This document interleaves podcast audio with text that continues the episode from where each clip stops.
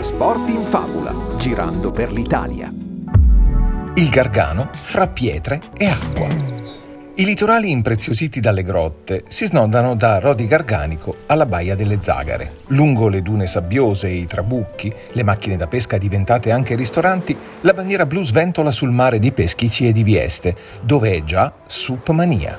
Proprio a Vieste, il leggendario Pizzomunno dal cuore di pietra cercherà di dimenticare la sua Cristalda, rapita per invidia dalle sirene, pagaiando nelle acque ventose del versante adriatico, tra candide baie e gorgonie rosse e gialle. Il promontorio del Gargano è frequentato da velisti, surfisti, kiter proprio per i suoi venti a favore. Usciti dall'acqua si può proseguire di corsa immersi nella macchia mediterranea o pedalare in bicicletta sulla strada provinciale di Peschici con itinerario ad anello da Vieste. Il percorso è di 53 km e 850 metri di dislivello.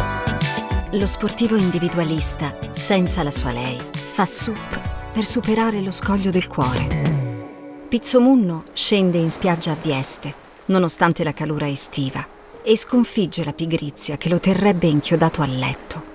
Scaccia l'apatia come fosse una mosca fastidiosa che galleggia nell'aria stantia della stanza. Da due mesi quella morsa gli fa passare la voglia di fare qualsiasi cosa, ma oggi vince anche sulla tristezza, che non è rimasta a casa insieme alle cose superflue.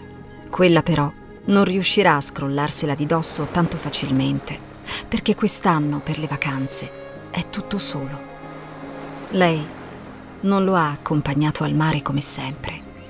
L'unico modo per scacciare i brutti pensieri è fare sport, lo sa L'unico modo per crollare dal sonno la sera è stancarsi, scaricarsi, tenersi impegnato.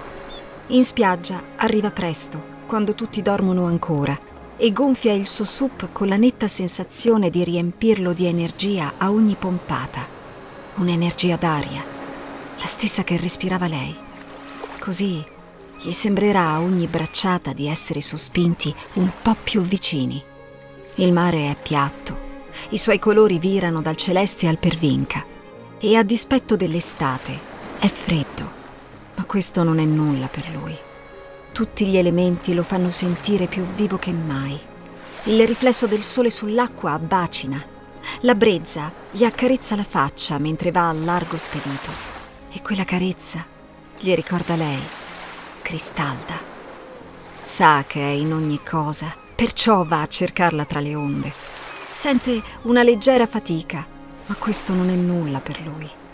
E quando si ferma, tira i remi a bordo, si siede a gambe incrociate e si lascia cullare tra grotte e gorgonie.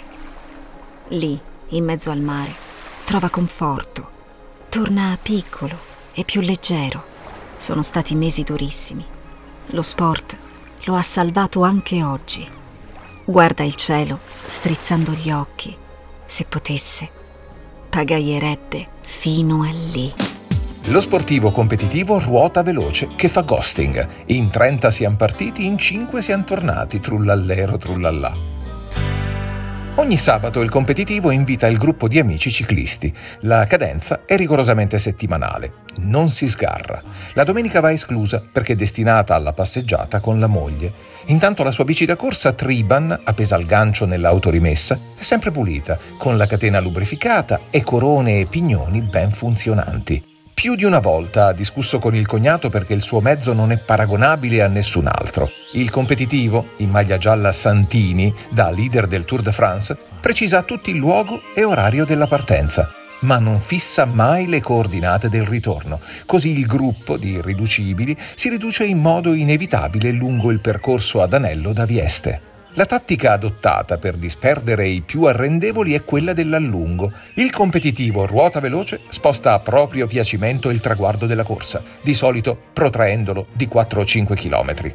Ovviamente prima di partire ha già controllato l'anemometro Skywatch Explorer per non trovarsi di bolina.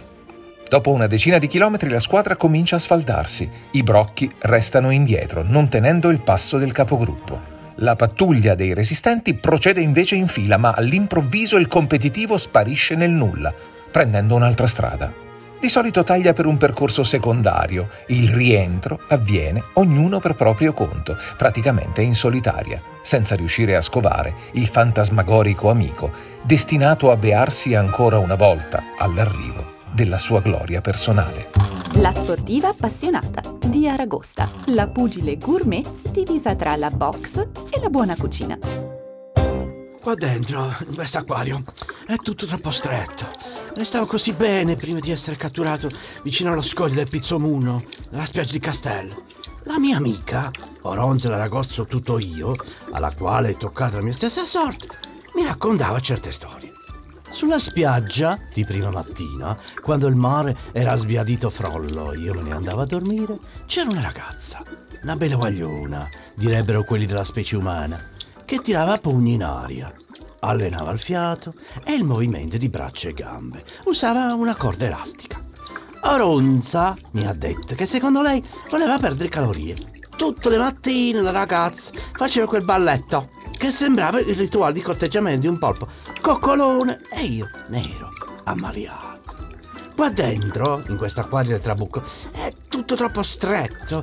Oi, ai, non si fa gibilero, nessuna baldoria.